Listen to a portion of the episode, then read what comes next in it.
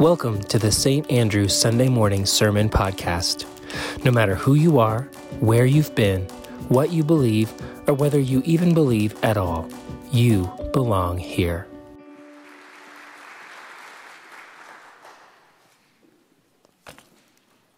Beloved, our reading this morning comes to us again from the Gospel according to Luke. This morning's reading from the Gospel according to Luke is a section that belongs to a larger block of writing found in verses 1 through 24 of chapter 14. Now, within these verses, Luke gathers four different stories or units together, utilizing the context of a meal. Now, the four stories do not depend on each other for meaning, but it is absolutely essential that they all occur at a table. For Judaism, for Jesus, for the early church, table fellowship was laden with fundamental religious, social, and economic meanings. Nothing can be more serious for Luke than a dining table. Both the Eucharist, Holy Communion, and the revelations of the risen Christ occur where? At a table. While eating together, Christ gave his disciples the promise of the Holy Spirit in their commission. And it was by table fellowship, by eating together, that Jews and Gentiles were able to become the ecclesia, the church, the assembly of God's people.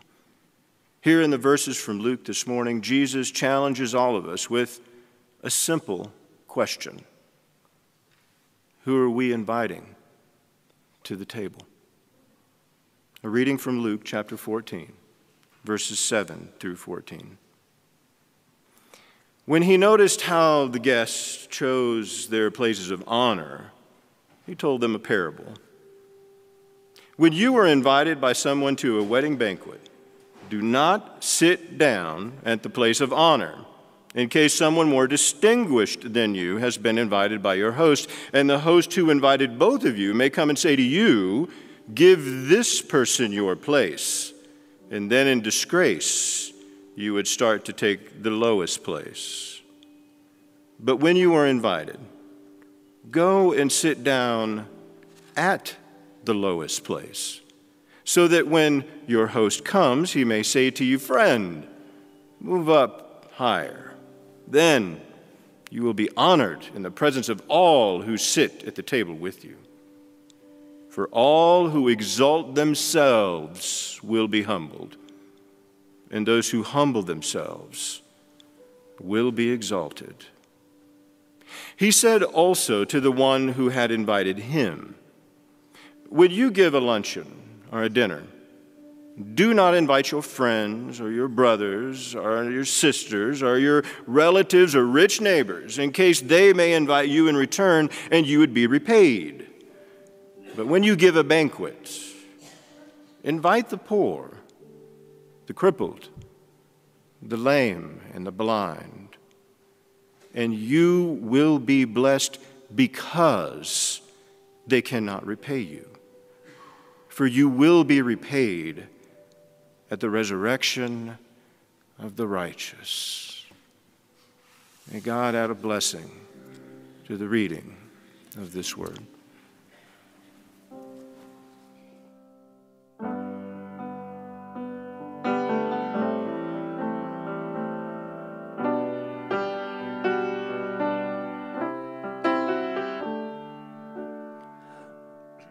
Excuse me. Heart and soul and mind, and love your neighbor as yourself. Love the Lord your God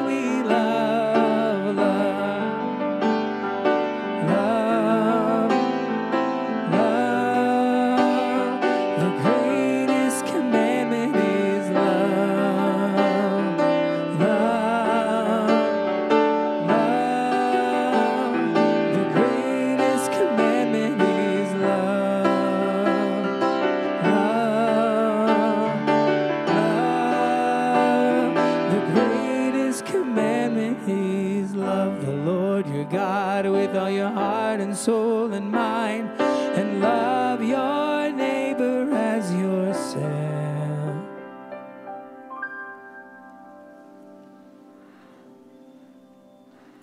Over the last few weeks, we have been talking a lot about the art and practice of neighboring. What does it look like to love our neighbors, not just in principle, but in practice? What would our neighborhoods look like if we actually took seriously the teaching of Jesus when he directly tied our own salvation to how we love our neighbors? Do you remember that particular teaching? Reverend Harvey uh, preached on that just a few weeks ago. This moment when a man comes to Jesus and asks him, What must I do to inherit eternal life? And Jesus says, What does your Bible say? And the man says, Love the Lord with all of your heart, with all your soul, with all your strength, with all your mind, and love your neighbor as yourself. And Jesus says, Well, just go do this and you will live. Can you imagine what our neighborhoods would look like if we loved our neighbors as if our very eternal life depended on it. I mean, think about that. Wouldn't we hustle a little bit more in loving our neighbors? Some people have that proverbial image in their minds of standing at the gates of heaven and meeting St. Peter. Uh, you've seen that New Yorker style cartoon before a million times. And St. Peter is standing behind that big corporate looking desk with a, a clipboard and a pen. And he's asking some people some very highly consequential questions. I'm not suggesting that it works this way, but if it does turn out to work this way, what questions do you think St. Peter would be asking? A lot of people, a lot of Christians expect Peter to ask questions like, uh, All right, do you believe in the virgin birth? Check. Do you believe in the atonement? Check. Do you believe dinosaurs were real? Do you believe we might have let Gandhi in here even though he's not a Christian? Shockingly, Jesus says none of these questions are going to be on the final exam. If St. Peter really is asking questions at the pearly gates, we better be prepared to answer this one question Did you love your neighbors? And of course, we're going to say, well, yes, absolutely. But before we assume that we have passed the test, Peter will ask one more question that will prove whether we really did love our neighbors. He's going to ask us, what are their names? and if you're like me, you're going to be in a lot of trouble. Because isn't it hard? To love our neighbors? Do you love yours? Do you know their names? Do you know their needs? Do you know their hurts, their hopes? Most of us do not. We are living in an age of unprecedented social isolation. Epidemiologists, psychologists, psychiatrists, public health officials, social scientists, they all agree on this that the number one health crisis in America today. It's not cancer, it's not obesity, it's not heart disease, it's loneliness. And what is loneliness? It's hard to measure because it is a subjective perception that we are all alone, that there is nobody out there upon whom we can depend. One in five Americans today report that loneliness is a major source of unhappiness in their lives. One in five, 20% of us. One in three, a third of us, over the age of 45 report that chronic loneliness is a fundamental challenge for them. Two out of every three American teenagers and young adult report feeling lonely either much of the time or all of the time. Loneliness is killing us. And studies show that meaningful social relationships are second only to genetics in predicting our health and longevity as human beings. Persistent loneliness reduces our average lifespans by as much as three years. On Christmas Day 2014, I read the news story about a woman, a 63 year old woman living in southern Illinois, who was found dead in her garage. Her body was discovered by her stepdaughter, who had to fly all the way from Japan when her stepmother wasn't picking up the phone when she called. And when she arrived, the stepdaughter arrived at that home. She found an overgrown lawn, dozens of packages on the front porch, and an overstuffed mailbox. And the coroner reported that Simmons, Samantha Simmons, had been dead for more than a year. One neighbor interviewed said that he would mow her lawn periodically just to keep the neighborhood looking tidy. Another neighbor reported that she had been close with Mrs. Simmons until Simmons became depressed over the death of her husband. The antidote to loneliness is knowing and being known by our neighbors having and living with the assurance that there are people who surround us, who are with us, who are for us, who are looking out for us. Social psychologists, they tell us that we have this instinctive need for connection and belonging. It's one of the most universal and human, basic human needs uh, to be accepted by others as a member of a group to belong to something greater than ourselves, to give and receive affection. We are just hardwired for it. It's called belongingness. And it's not only an instinctive behavior, it is a culturally conditioned one. Our earliest ancestors on the savannas understood what we today know to be true that to survive and to thrive as human beings, we need a tribe. Do you remember that need for a tribe, the need for belonging when you were a kid? That moment on the playground when the kids are dividing up to, to come into teams and picking kids for each team, and, and you don't really care what team you're on, just that you're not picked last. Do you remember the cool kids table? Do you remember how in high school your whole identity seemed to be defined by what group you belonged to. The jocks, the bandies, the geeks, the goths, the skaters, the hipsters. We all have this inherent, incessant need to find our place in the social structures of our world. Whether we're trying out for the high school lacrosse team or pledging for the college sorority or just sitting down at a neighborhood barbecue, we all know that feeling of searching and struggling to find our people and our tribe.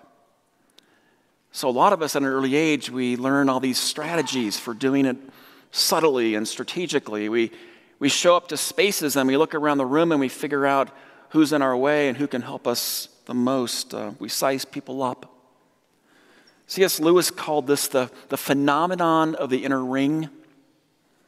And Lewis said that we all have this lifelong desire from infancy to old age, to be inside the local ring. Today we would call that the inner circle, that exclusive social network where power and importance and superiority are bestowed upon the select few who are in. But C.S. Lewis said that deep in our psyche is this lifelong fear of being left outside the inner ring, of not belonging. He called that the lust for the esoteric, the desperate longing to be inside. And he said that while an inner ring is not necessarily a bad thing for us, whenever we become part of one, we open ourselves up to becoming scoundrels, as he called them. And what he meant by a scoundrel is simply somebody who doesn't live with authenticity. Someone who can't be himself because others expect him to conform to the group, someone who can't speak up because she's expected to agree with the prevailing view, someone who cannot say no because it seems like everybody else is saying yes. And you know how this works. Someone tells a lie or stretches the truth, and you know it's wrong, but can I say something? Someone cuts a corner, fudges some numbers, bends the rules, and they say, Look, this is just what we do around here. And the very mention of the word we, it feels so good because we're in. The drive to belong can be a very powerful source for goodness in the world. It's partly what we're doing today. Down the halls of this building every day, AA groups are meeting, scouting groups are meeting, youth groups are meeting, Bible studies, recovery groups, uh, support groups. They're all reminding people of their inherent worthiness. These are good things. But the drive to belong can also rob us of our authenticity if those groups become the sole source of our sense of worthiness. Think of this the Proud Boys, the Oath Keepers, hate groups and conspiracy groups, terrorists and white supremacy groups. What draws people into these toxic inner circles? Almost always it's a shattered and disfigured sense of self. It's an inherent sense of unworthiness, a desperate self loathing that is looking and hustling for validation from others. maybe this is why Jesus teaches us that love of neighbor begins with love of self. Maybe this is why the world is so full of hostility and hatred today. Because loving ourselves is nearly impossible if our self worth is dependent on the approval of other people, or if it's dependent on our possessions or the, uh, the image that we project into the world, or our accomplishments, or the number of keys in our key ring, or our, our job titles. To love our neighbors, we have to begin by loving ourselves. And to love ourselves means we have to understand that God fashioned us in love and then stood back and said, This is good. And then says to us in Christ, You're accepted. Wherever you see healthy families, healthy churches, healthy neighborhoods, healthy communities, you will always find there imperfect people but people who truly love themselves, people who are fiercely committed to their own belief in their own God given worthiness. And to make this point, Luke tells us a story about a dinner party.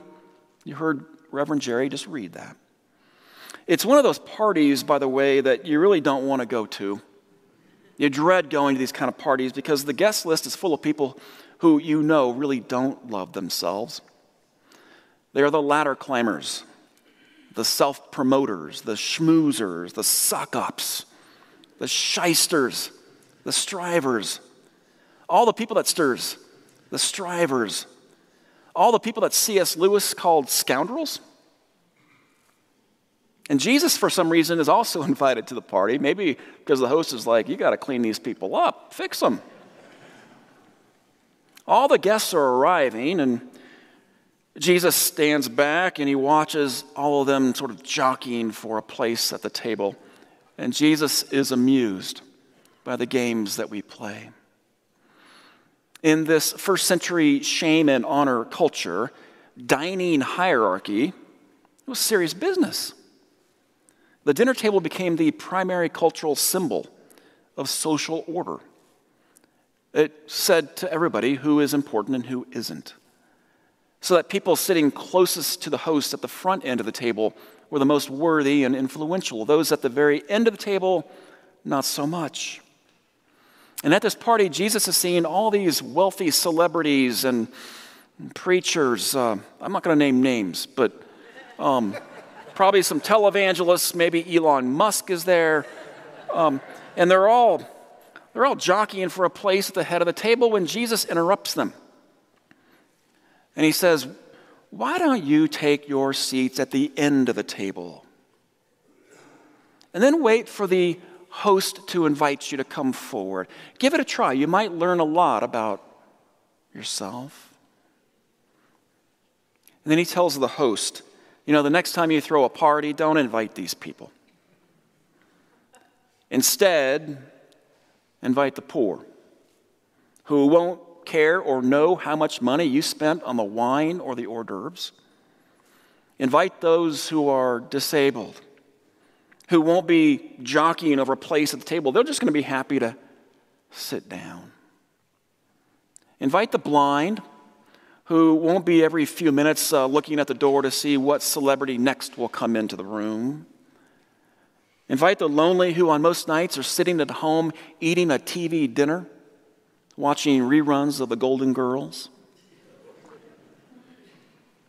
Invite the hungry who, on most nights, aren't even eating at all. Invite all these people. It's going to be a great party. And after that teaching at the table, I imagine everybody at the party just fell silent because they didn't understand the logic of the teaching. I mean, who in their right minds would give a gift like a, a dinner invitation to somebody who wouldn't be able to return the favor? Who doesn't keep track of who owes who and who never seems to get around to repaying? In your mind's eye, can you see all the sophisticated guests sitting at the table of honor? In their fancy suits and gowns, they're handing out business cards and comparing stock portfolios and hustling for love and validation, and they all just look so empty. And then you look at the other end of the table.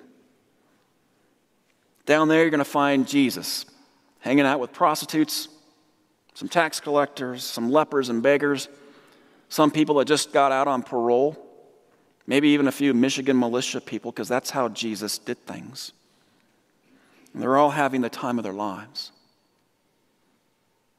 Some of them are laughing so hard they're crying. Some of them are telling jokes and, you know, laughing at each other because they use the, the salad fork instead of the, the main course fork. And I mean, who knew, right?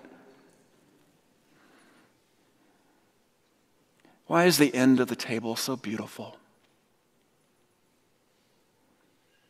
It's because in the presence of Jesus, they know who they are. They don't have to pretend to be anybody else. They know they're accepted. At which end of the table do you most want to sit? And if you were to host, who would you want closest to you? I know it's just one story about a dinner party, and we don't really know all the facts. We have no idea what really went on down there at the end of the table. Maybe it wasn't all fun and games after all.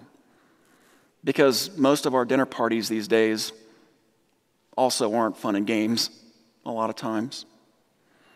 I bet that party was probably like most of the parties that we experience the kind where everything is going super well until that one neighbor unsolicited, goes on a rant about immigration or abortion or gun rights, and the collective blood pressure in the room just spikes to the roof, and everybody clears their throats and they hold their breath. Even the, even the jello stops jiggling, you know?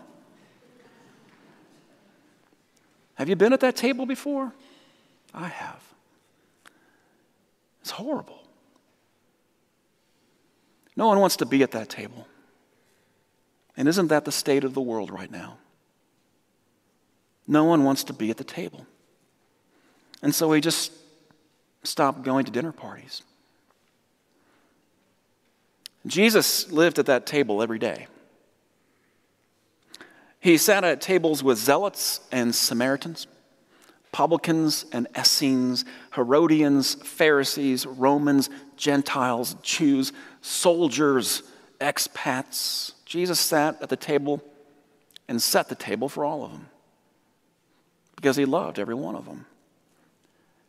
And we hate this about Jesus. And we love this about Jesus. And we don't want or even know how to do this like Jesus. But if we don't try, the only real alternative is for all of us to go hungry. Not hungry for food, hungry for love, for connection. We will be starving ourselves for community because we wrongly assume that everyone at the table just wants to be right. When the truth is, everyone at the table just wants to be loved. Only sometimes they just don't know how to ask for it. I don't know how to do this Jesus y party planning thing very well. I'm not good at it, but I'm trying. And whenever I'm at a dinner party today, I try to remember how Jesus did it. He always made it about the bread and the cup. He remembered what the guests really needed, what they really longed for, what they hungered for love and belonging, acceptance. These simple sacraments of bread and wine, the ordinary means by which we come to know and love each other laughter, storytelling, humility, hospitality.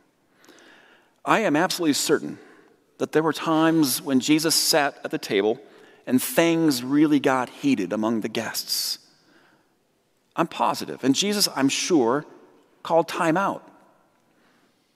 I bet there were times, I wish it was recorded in the Gospels. I bet there were times when Jesus said, Can we give it a break? All this talk about Pilate and Herod and Caesar and Rome and the occupation and taxes. Can it just wait tonight? Tonight, can we just make it about us? About you?